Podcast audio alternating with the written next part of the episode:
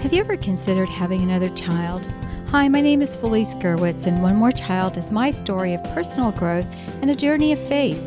In this book, I share snippets of my life and the reasons for the choices I made early on in marriage to limit our family size. However, the Lord had other plans, and eventually we made a decision to have more children, and this changed my life forever. I invite you to read One More Child, which is available on Amazon in print and Kindle.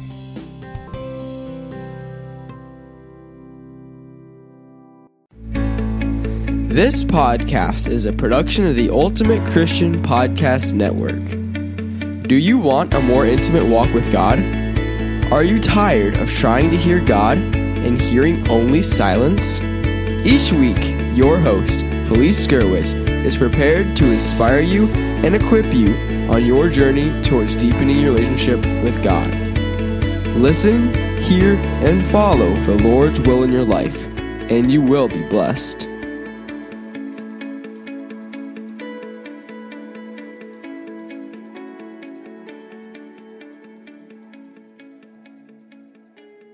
Hi, everyone, and welcome. This is Felice Gerwitz with an episode of A Few Minutes with God podcast. This is episode 83, and it is on the challenges for Christians.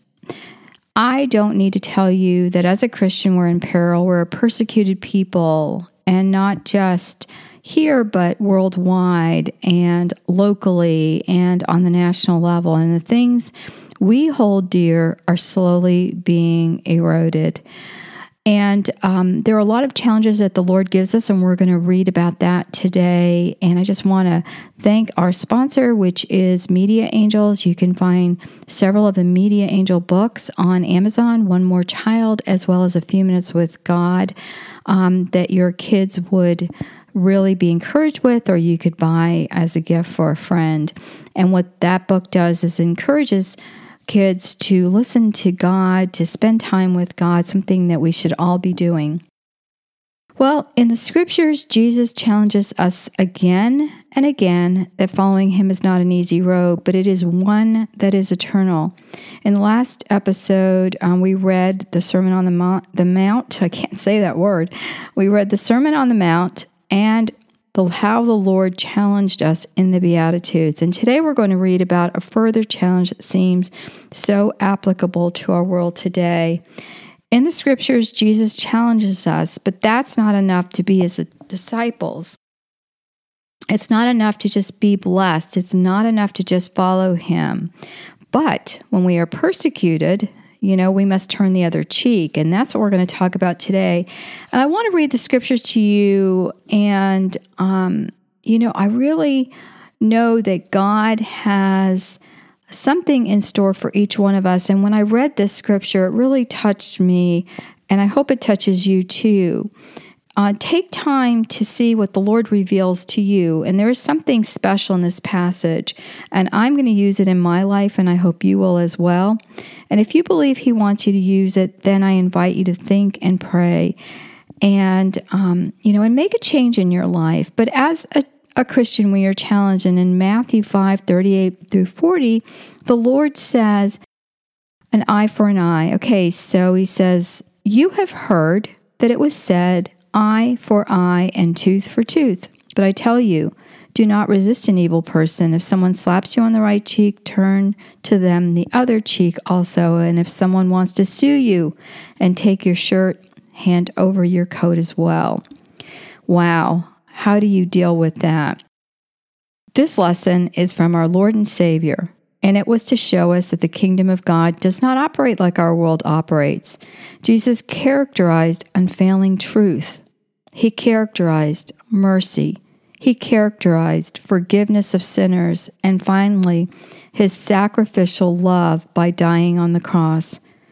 We are told to go above and beyond what is expected, but this verse doesn't mean we sit by and be abused, not at all. We do not put ourselves in danger or peril because that is against what the Lord teaches, right?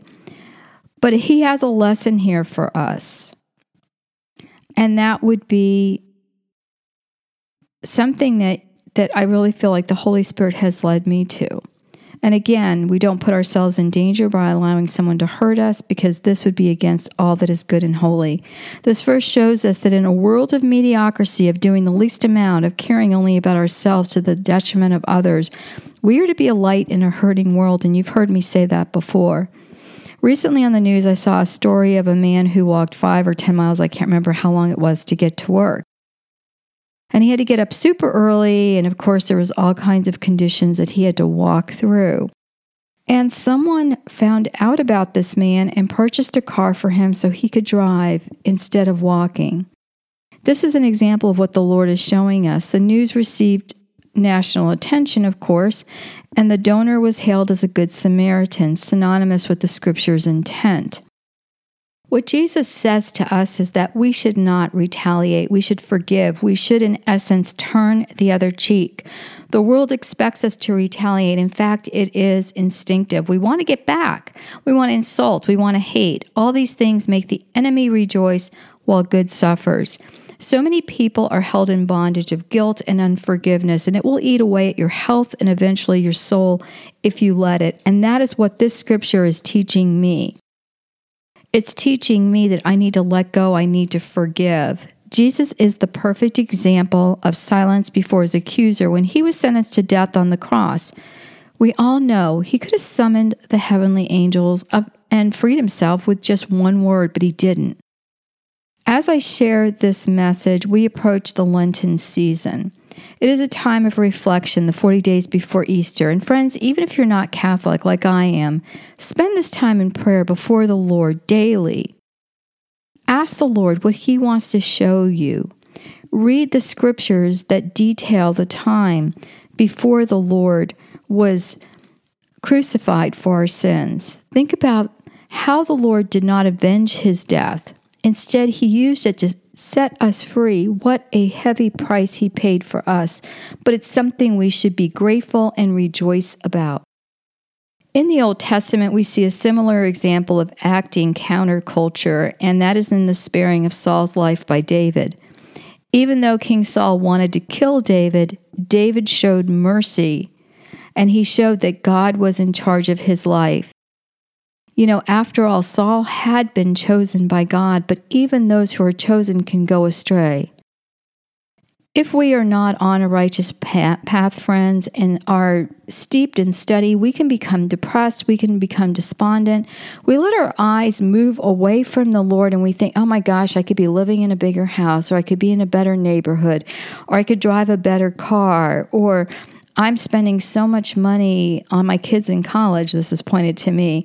You know, and if I had that money, I could be going on a trip or doing whatever. No, we need to focus on that path that God has put us on. And that path is to focus on what is important in our lives. A trip isn't going to be isn't going to make me happy, a, a nicer house, a different car. Those things are fleeting.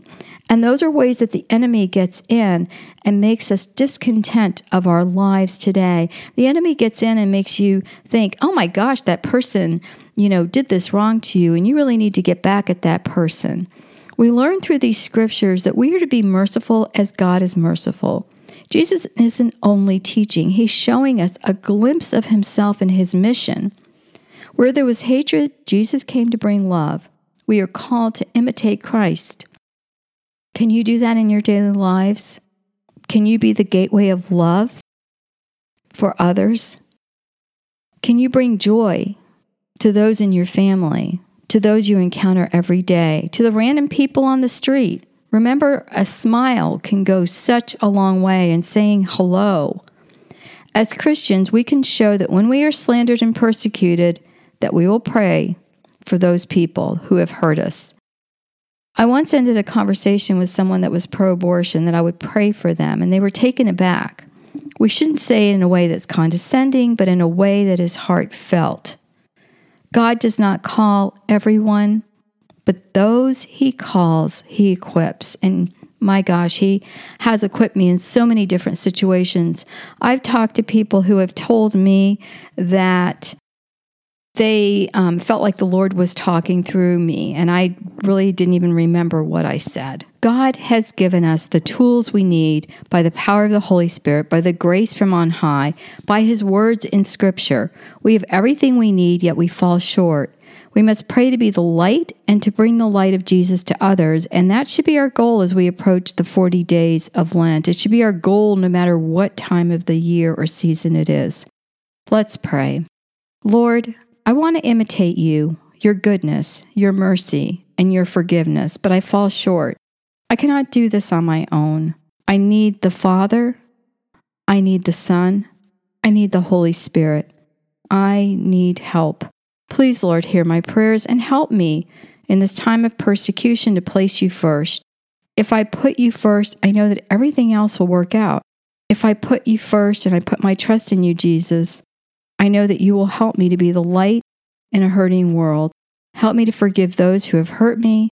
Help me let go of the things that I have carried for many days, weeks, or even years. I give all my needs to you, and I am free in the precious name of Jesus, and I claim that. You died so that our sins could be forgiven, and I praise your name. Thank you for hearing my prayers, for answering my prayers, for being ever faithful. Thank you for this time to dwell on your words, to place them in my heart, and to learn from your lessons, even if it's many years later. Dear Lord, please listen as I pray for the following intentions.